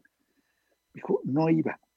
Me dijo, no iba porque me implicaba entre una hora y una hora y media de traslado para llegar y otro tanto para regresar. Media jornada de trabajo. Entonces, lo que dejaba yo de ganar para ir a comer, pues no me daba, ¿no? Simplemente. Entonces, la mejor de las intenciones, sí, qué bueno, pero no resolviste el tema de fondo, ¿no? Claro. Este, entonces, en fin, creo que, creo que es una de nuestras muchas carencias, esa, la ausencia de Estado de Derecho, el tema educativo, en fin, enormes los problemas, pero lo que a veces me entristece, me, no me decepciona, porque no te puede decepcionar algo de lo que ya no tienes demasiada expectativa, es que son los mismos temas de siempre. Son los mismos temas, la desigualdad, la discriminación a pueblos indígenas, a mujeres, la impunidad, la corrupción, el pésimo sistema educativo, todos siguen. O sea, si tú lees hoy un artículo de la prensa más o menos crítica, lo poco que había se permitía en los 70s, 80s, pensarías que estamos casi en el mismo país. Y esa parte, esa parte es muy impactante cuando te pones a verlo así. Pero bueno, algo tenemos que hacer. Te iba a preguntar, ¿qué recomendarías justo para darle la vuelta? Quería leer unos comentarios que ya empezaron a llegar. Sí, por favor. Y ahorita nos contestas qué, recomendarías para justo darle la vuelta. Dice Armando Romero, al cual le mandamos un saludo. Dice, Gabriel, buenas noches. Antes quiero felicitarte por, las por los excelentes platillos que disfrutas y tuiteas. Me dejas con antojo. ¿Cómo calificas el Plan Nacional de Vacunación con respecto a otros países? Em, como decía yo hace rato, yo creo que el, plan de vacunación mucho mejor que el plan de eh, atención, combate, prevención. Eh, creo que, y de nuevo, hay que dividir. Mucho mejor la parte de compra de vacunas. creo que en ese sentido sí resultados muy, muy favorables en términos de la cantidad y la rapidez que se logró para conseguir vacunas. Pero la implementación, ¿no? Un poco... La implementación lenta, tan es así que hay 30 millones de dosis este, hoy que no se han utilizado, eh, pero muy mal en, el término de, en términos de eh, pruebas, en términos de promoción del uso de cubrebocas, en términos de eh, impedir realmente muchas cosas de reuniones masivas. Y ahí pues la falla mucho el gobierno, pero también mucha falla en nosotros, ¿no? Es decir, qué tanto nosotros como ciudadanos eh, estuvimos o no dispuestos a seguir las reglas y a ser considerados con los demás. Eh, yo creo que ahí todos quedamos a, deber, pero bueno, vacunación concretamente, yo creo que eh, una vez que se pusieron la pila en términos de la aplicación, por lo menos en la Ciudad de México, funcionó muy bien, hubo un arranque ahí medio titubeante y luego yo las dos veces que me fui a vacunar, y la enorme mayoría de la gente que conozco, pero la enorme mayoría coincide en que fue ejemplar. ¿no? ¿Cuál es el problema? Te sales de las grandes ciudades y te topas con realidades muy distintas. ¿no? Y lo de la comida es un pequeño este, homenaje a la comida mexicana, nada más. Que eres fan, ¿no? Qué bueno, sí, sí, sí, y de toda la comida, me encanta toda, pero procuro subir cosas de comida mexicana. Este, y qué bueno que les guste. Nos hace salivar ahí. tengo, ya, ya, ya, ya tengo una, una cuentita en Instagram este, dedicada principalmente ¿Ah, a eso. Se llama Guerra de Antojos, arroba Guerra de Antojos. Ahí es fundamentalmente comida. Buenísimo.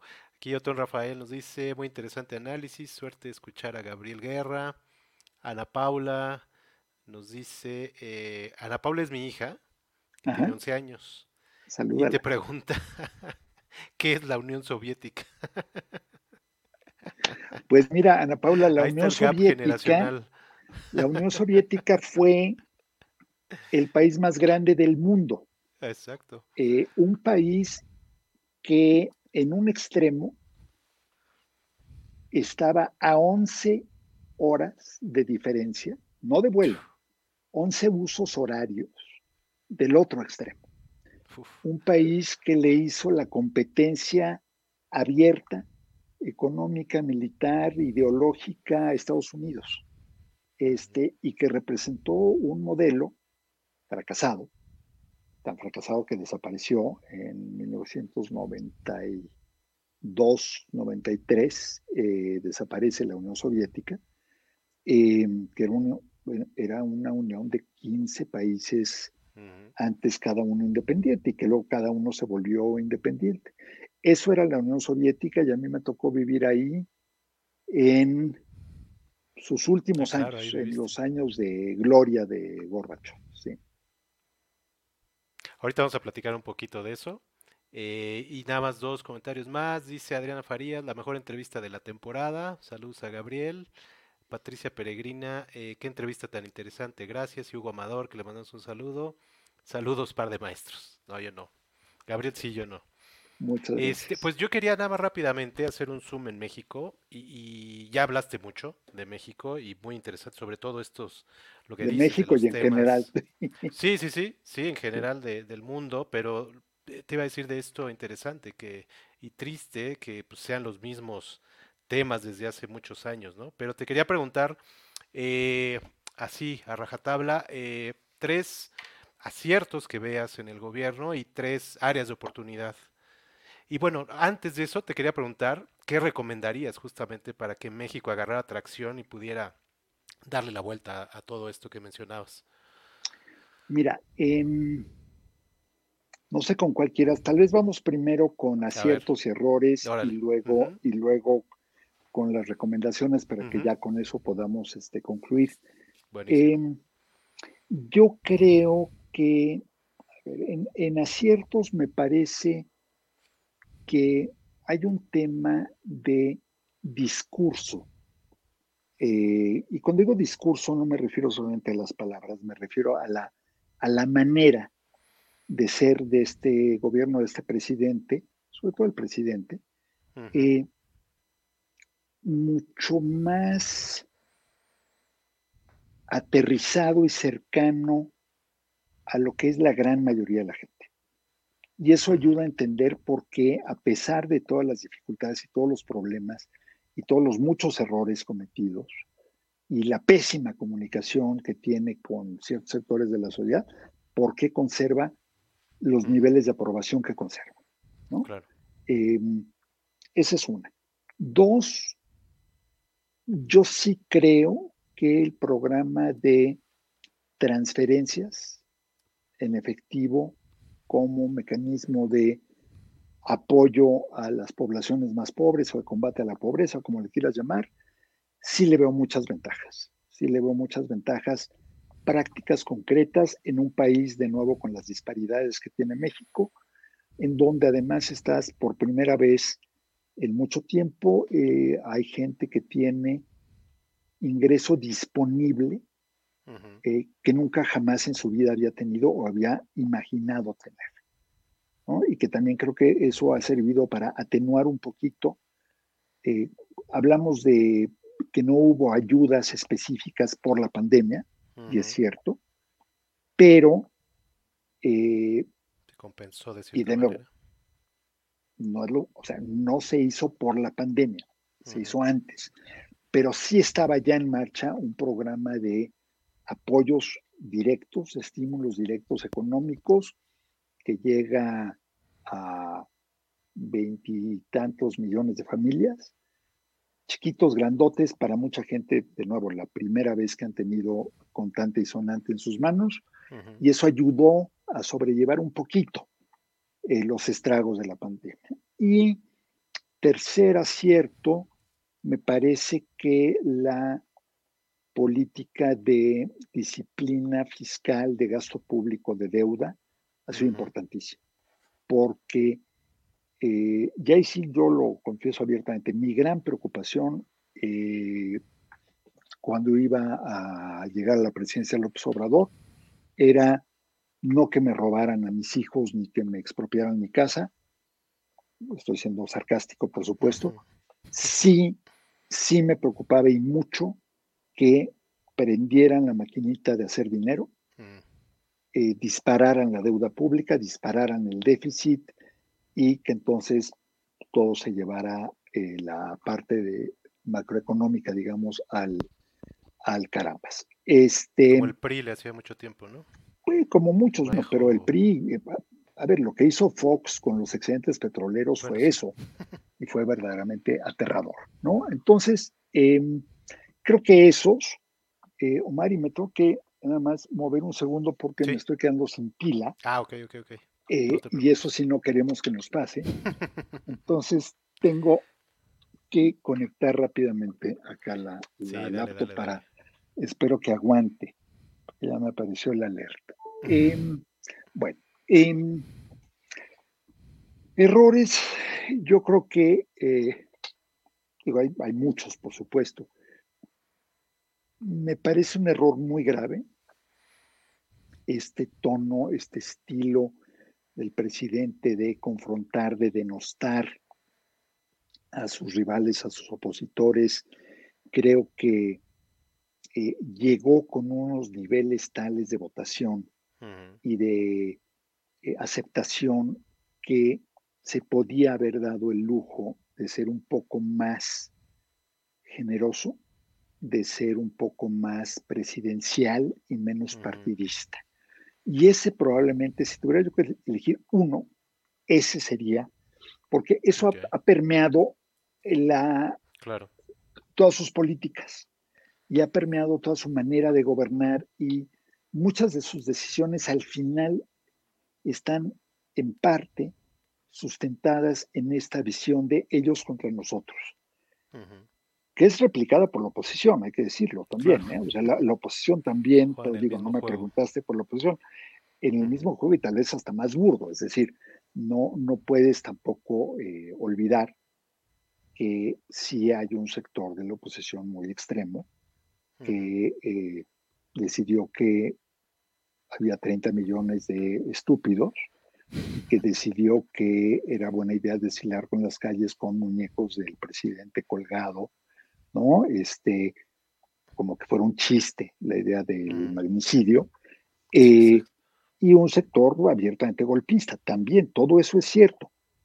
Pero al final del día el presidente de la República es el presidente de la República y debería ser mucho más amplio e incluyente. Yo creo que ha sido muy expulsador eh, el observador. Eh, después, creo que así como sabe comunicar muy bien con su base, espléndidamente bien, y muchas de las cosas que le critican sus eh, detractores o sus contrincantes o sus rivales le funcionan, porque a ver, tú dices, es que es ridículo y esto de que qué vergüenza, me decía una vez alguien que vuele, que vaya en vuelo comercial. Eso a la gente le gusta. A mí no me escandaliza, además, dicho sea de paso, pero bueno. Eh, así como comunica muy bien a su público, comunica muy mal, y ni siquiera sé si lo intenta, a otros sectores. Y entonces permite que eh, la narrativa eh, de la oposición encuentre asidero en muchas partes. Em, en muchas cosas que si se hubieran explicado un poco mejor, tal vez me vienen muchos ejemplos a la mente y voy a citar dos. Eh, el más antiguo y el más reciente. El más antiguo es el del aeropuerto. Em, el proyecto del nuevo aeropuerto, el que, el que se canceló, eh, era un proyecto que venía con retrasos severos, con sobrecostos severos y que en el mejor de los casos, en el más optimista escenario, iba a terminar, a concluir el proyecto en 2024, en el más optimista de los escenarios, eh, con sobrecostos increíbles y con muchos temas ahí de ineficiencias, de eh, cosas este, verdaderamente extravagantes. No voy a meterme a hablar de corrupción o no. He escuchado muchas cosas y no dudo de muchas de ellas. Yo creo que la corrupción sobre todo era corrupción indirecta vinculada más bien con compra de terrenos aledaños o de eh, terrenos eh, o propiedades en las rutas hacia, porque evidentemente ahí la plusvalía iba a ser enorme. Creo que tenía más que ver con eh, especulación que con robo directo de las... O sea, nadie se estaba robando toneladas de varilla o de concreto, ni el dinero para comprarlas, bueno, al menos eso creo, pero sí hubo muchos negocios ahí. Bueno, em, eso nunca se explicó. O sea, nunca nadie le platicó a la gente a la opinión pública que el aeropuerto, de nuevo, en el, y esto lo conozco de primera mano, no, no, no puedo decir quién lo dijo, pero sí lo dijo pues, gente que estaba involucrada en realizar el proyecto, gente que lo quería hacer. Em, y pues sí, ¿no? Era, o sea, si todo fluye, si no hay contratiempos, si los presupuestos se asignan y se ejecutan en tiempo, cosa que sabemos que en México no es la norma. Si no hay ninguna cosa inesperada, si no hay ningún cambio al proyecto, etcétera, fines del 24. Y entonces, pues la pregunta lógica para eh, la administración entrante era, ¿para qué vamos a continuar un proyecto que además es uno de nuestros símbolos de, la, de los excesos, este, si ni siquiera lo vamos a tener nosotros? ¿no? Bueno, em, pues eso nunca se contó, nunca se explicó. Eh, de la misma manera que apenas ahora están empezando a organizar visitas de medios y de periodistas a Santa Lucía eh, o al Felipe Ángeles. Y la mayoría de la gente que va regresa muy bien impresionada, por lo menos lo que yo he escuchado, eh, y lo he, escuchado lo mismo de medios que de gente del sector. Dicen, oye, esto está bastante bien. Em, pero no han sabido contar. Antes, ¿no? Y no han sabido contar ninguna de esas dos historias. Eh, tanto así que pues, hasta la fecha se sigue hablando del aeropuerto. Ya después de tres años. Sigue siendo un tema. Y el otro ejemplo es el del decreto este de, para ejecutar las obras. Eh, y para empezar, hay ya de entrada hay una duda ahí acerca de si, es un acuerdo o un decreto. Exacto. Que son dos cosas distintas. Yo no soy abogado, no lo sé, em, pero existe esa duda razonable, digamos, acerca de la forma. Segundo, porque, de nuevo, si lo hubieras explicado antes,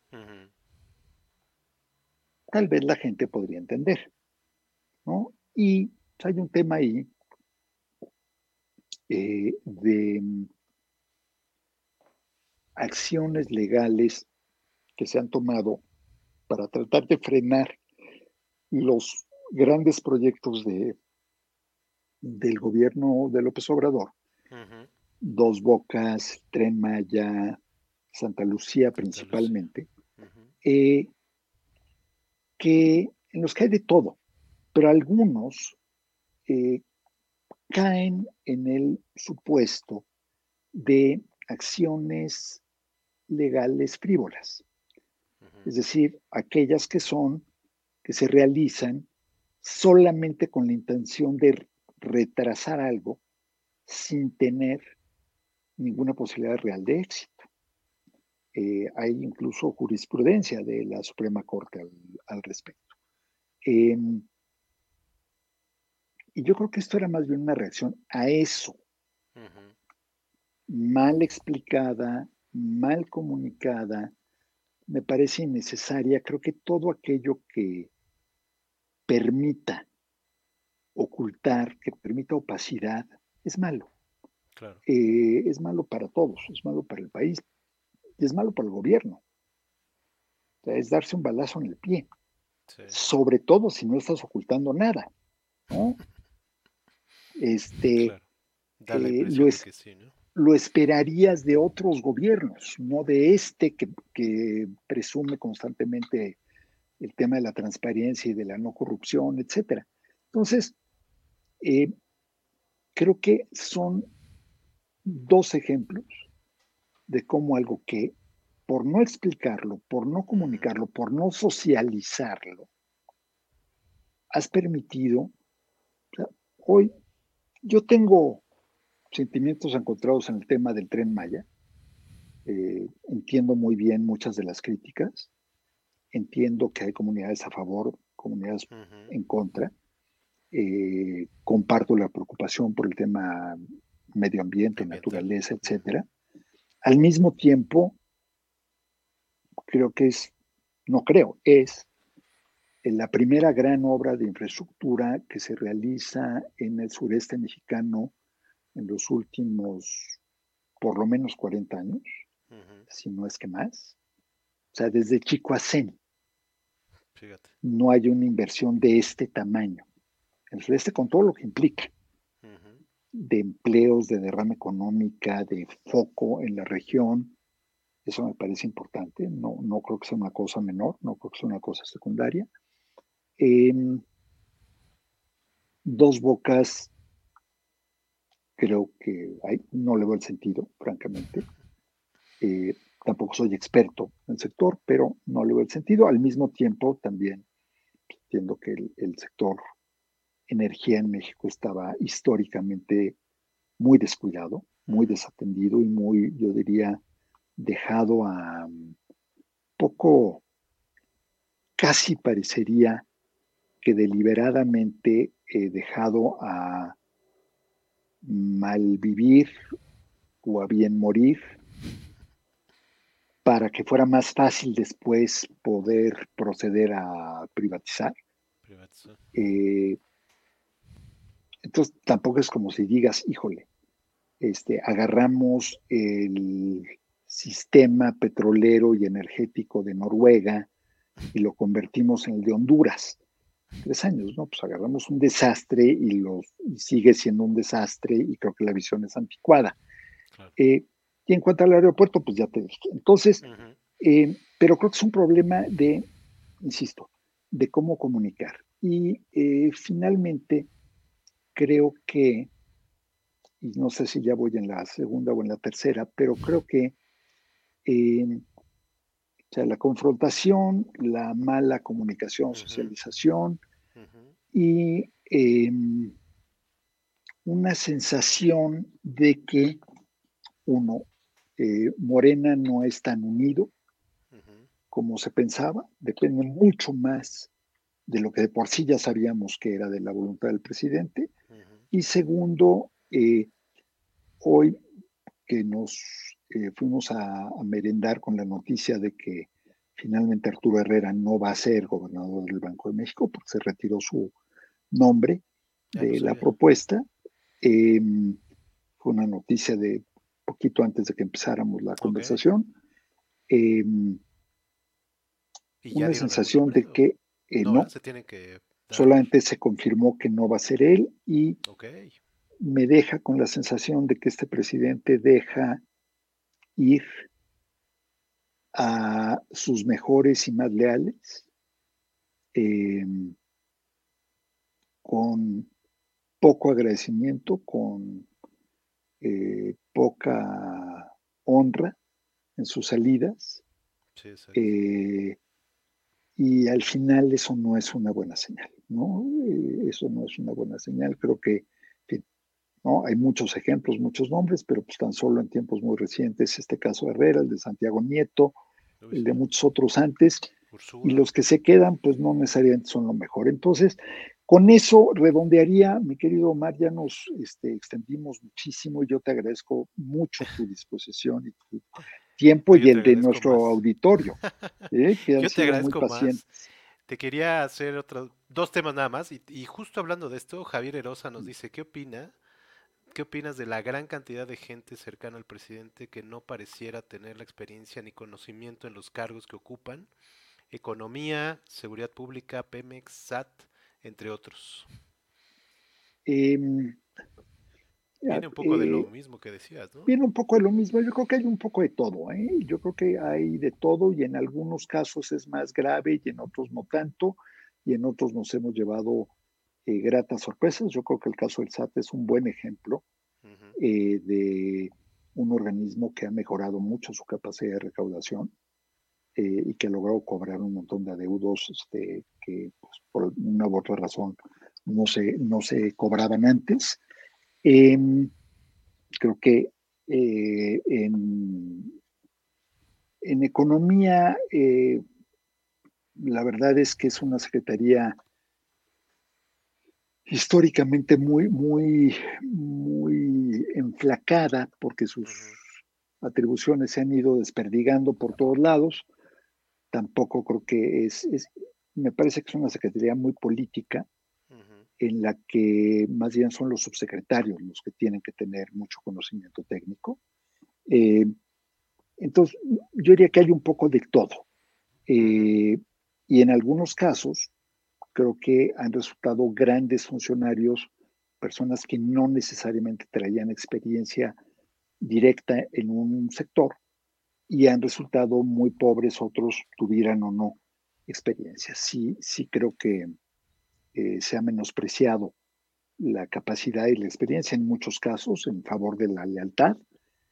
Eh, tampoco es la primera vez que sucede en un gobierno. Mm. Eh, entonces, de nuevo, ¿no? La memoria y la perspectiva ayudan un poquito a... No quiere decir que esté bien, simplemente quiere decir que no es la primera vez que pasa.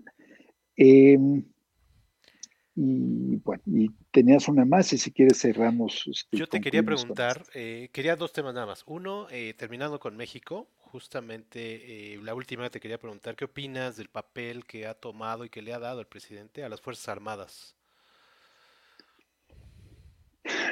Mira, creo que es muy curioso. el presidente era un gran crítico de las Fuerzas Armadas, en, todavía en campaña.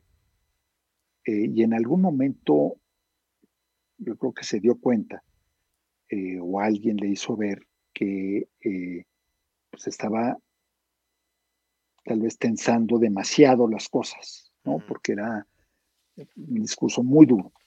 Em, yo tengo un enorme respeto por las, por las Fuerzas Armadas. me ha tocado verlos trabajar y me ha tocado trabajar con ellos en todo tipo de circunstancias, particularmente en circunstancias extremas. Eh, y no tomo más que reconocimiento por su dedicación, su valor, su arrojo. Em, creo también que es eh, una... Eh, el, ejército, las Fuerzas Armadas en general son una institución en México, a diferencia de la mayoría de los países de América Latina, una institución mucho menos eh, aristocrática, elitista, mucho más cercana a, ellos dirían al pueblo, yo diría a las clases medias, medias bajas, a las clases populares, mucho más representativo en ese sentido de lo que es México. Eh, y que no se meten en política y que siempre respaldan al presidente de la República en turno. Ese es su papel. Lo hacen ahora como lo hicieron con Peña, como lo hicieron con Calderón, como lo hicieron. Esa es una de las grandes virtudes. Por eso el discurso del gran secretario hace unos días, eh, que además le atribuyen una frase que yo no he visto la cita textual en ningún lado, de invita a que se sumen a la 4T, no es cierto, no dijo eso. Eh, expresa apoyo al presidente y al proyecto del presidente del gobierno, pero yo escuché discursos muy parecidos el año pasado y el anterior. Es lo que hacen. Además, que va a salir a decir el general secretario de la Defensa? Critiquemos al gobierno y opongamos. Es ridículo. Em, entiendo también que es de las instituciones, cuando digo esto, eh, quienes nos estén escuchando, sí les ruego que pongan mucha atención en lo que voy a decir. Es de las instituciones públicas menos permeadas por la corrupción. Eh, llámese el crimen organizado o por la corrupción institucional.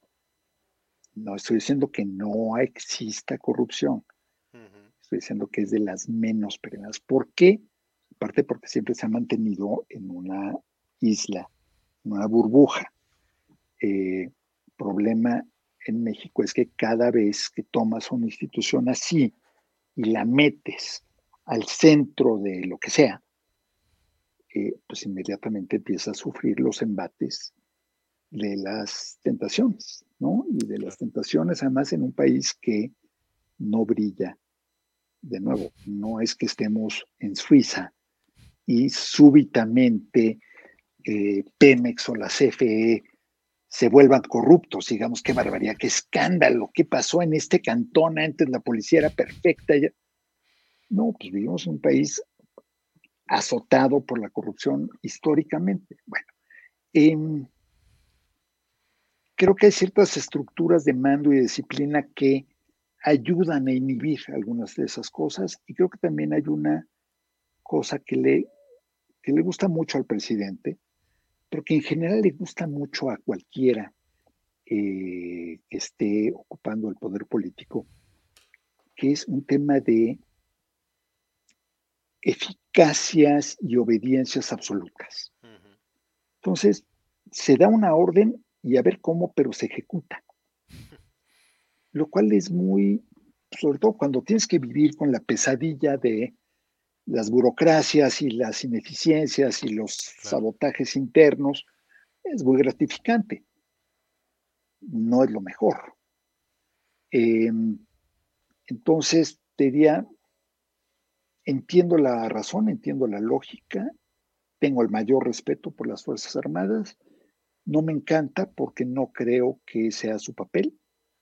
Eh, también entiendo que en muchos casos para el presidente, o sea, yo no creo que el aeropuerto Felipe Ángeles o cualquier otro hubiera salido tan rápido en manos de una constructora privada, ¿no?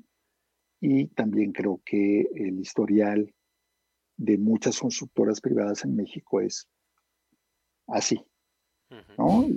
Y, quien lo dude, este, pruebe el peralte de la México Cuernavaca, pruebe el pavimento de la México Toluca, intente pasar por este, las eh, casetas de cobro con el sistema este vía, eh, o cualquier otra cosa, o vea los encharcamientos en las pistas del aeropuerto actual, o la línea 12 o lo que tú quieras. Entonces, este, em, pero no, no, no, no me encanta, insisto, lo entiendo, pero no me encanta, ¿no? Claro. Oye, yo había dicho al inicio que nos podíamos quedar aquí contigo 8 o 10 horas platicando y así pero... pudiera ser. No, siempre muy interesante. Y yo sé, yo sé que en tu, casa te reclaman, este, mi querido Omar. me dijiste que tenías una última, si quieres hagamos esa sí, última. Yo ya rápido, quería, quería, y de manera muy rápida, me, interesaba mucho tu, tu etapa de diplomático. Si nos platicas a grandes rasgos, eh, eh ¿qué año llegaste? Lo primero fue la URSS, ¿verdad? sí, mi, mi, primer cargo diplomático, yo no fui diplomático de carrera, fui fui nombramiento político o diplomático a la carrera, como les dicen. Em, mi primer cargo fue, digo, el primer dato curioso es que mi madre fue embajadora de México eh, y por separado mi padre, Rosario Castellanos, y mi madre, mi madre primero en Israel y mi padre después por separado fue embajador de México en Berlín, Ricardo Guerra, eh, ninguno de los dos diplomático de carrera, pero bueno, y, me tocó vivir con los dos, ¿no? en, esas etapas. Bueno, en, 1988 me ofrecen la oportunidad de irme como agregado cultural de México a la Embajada de México en la Unión Soviética, eh, a Moscú, plena perestroika, plena apertura, tiempos fascinantes, interesantísimos, dos años muy intensos de trabajo. Eh, de ahí 88 paso. y 89? 88, de julio del 88 a septiembre del 90. O sea, te tocó la caída del muro allá. Me tocó la caída del muro allá y me fui exactamente un año antes del golpe de Estado que derroca a Gorbachev y permite la llegada de Yeltsin y el colapso de la Unión Soviética. Eh, la disolución de la Unión Soviética. a Rusia te como agregado cultural. Cultural, ¿Cuáles eran tus responsabilidades a muy grandes rasgos? Mi encomienda era básica. Eh, pues con traductores sí aprendí eh, para poder tener conversaciones, pero las cosas oficiales generalmente llevabas un traductor o alguien hablaba inglés o español. Em, eh, mis responsabilidades eran de tipo de promoción, promoción cultural, promoción educativa, de intercambios. Había alrededor de 450 estudiantes mexicanos eh, viviendo en la Unión Soviética en ese entonces. También eh, ese era un tema del que, del que yo me ocupaba y me encargaba cuando había alguna situación que los afectara eh, de cualquier tipo. Em, y por razones de coyuntura en mi relación con el embajador, en fin, eh, me metí mucho también a temas de análisis político, económico, de relación con medios. Ah, em, entonces fue, fue una etapa muy interesante. De ahí me voy a Alemania como agregado de prensa. ¿A quién? Conocí a Gorbachev, pero, pero solamente de... así, ¿no? No, no, nunca, nunca de una conversación o nada. te vas este, a, Bonn, Alemania, Alemania justo antes de la unificación. Em, eh, Bonn, que es un pueblito de 300 mil habitantes, este, pero donde estaba concentrada toda la parte gubernamental de Alemania, que ahora ya está en Berlín. Eh, yo iba, pues después de haber vivido en la Alemania comunista y en Berlín, que es una ciudad fascinante, maravillosa, y era un tema de vocería, básicamente. ¿no? Era yo el, vocero de la embajada, mi trato era con medios, con ONGs, con, era una época en la que había muchísimas críticas a México por temas de eh, desaparecidos, etcétera. Entonces, eh, mucho contacto con Amnistía Internacional, con organizaciones de ese tipo, eh, siempre de mucha apertura, de mucho respeto. De ahí vuelvo a México después de dos años a hacerme cargo de la dirección de prensa internacional, de, la, de información internacional de la presidencia. Eh, y ya años, años después, en el 98, me ofrecen la oportunidad de ser cónsul general de México en Toronto, en Canadá que es un cargo eh, que ya pasa por el Senado, ¿no? Tiene rango de embajador, es jefe de misión. Eh, eh, Toronto, pues, la ciudad económicamente más importante y en términos de intercambio económico con México más importante, donde están los principales medios de comunicación. Fue, fue también una etapa muy intensa, muy bonita, muy, muy interesante. Un honor representar a tu país. Eh, de mis grandes emociones en la vida, dar el grito. Ah, eh, y dar el grito ante, se congregaban, había una comunidad más o menos interesante mexicana y de, de mexicanos o mexicanas casados con canadienses, y para el grito, pues se reunían, ¿qué te gusta? Entre 8 y 10 mil personas. Este, que pues digo, ya pinta, ¿no? Este, Muy emocionante, muy bonito, muy este. Y pues eh, ahí pues sí era de todo, ¿no? Porque tenías desde la reunión con los grandes empresarios que invertían en México hasta la visita a una universidad o la visita a una granja para ver las condiciones de trabajo de los trabajadores este, temporales mexicanos, que tiene, hay un programa muy padre de, de trabajo temporal eh, de mexicanos que van a Canadá, algunos eh, todos los años y algunos me tocó ver eh, en ese tiempo ya los primeros que empezaron a eh, ser elegibles y a recibir ya su jubilación canadiense, su pensión canadiense por la cantidad de años que habían ido a trabajar todos de manera legal y cotizando y pagando impuestos, etcétera, ¿no? Entonces, un honor, una, una, una etapa muy padre, muy bonita en mi vida y cuando regresé a México, después de concluir eso, eh, pues ya eché a andar mi negocio, mi changarro, que afortunadamente le ha ido bien y ha sobrevivido todos los altibajos que presenta la vida, cambios de gobierno, crisis económicas, ahora la pandemia, este, y pues ya, creo que ya, ahora sí ya me hallé, este, no tengo he tenido en distintos sexenios. Yo eché a andar mi negocio hace 20 años exactamente, mi mm, consultoría, y em, pues he tenido afortunadamente varias invitaciones en el tiempo, en distintos, en distintos gobiernos, no en este, em, y no he aceptado ninguna y no aceptaría ninguna, no está en mi, en mi radar, en mi horizonte.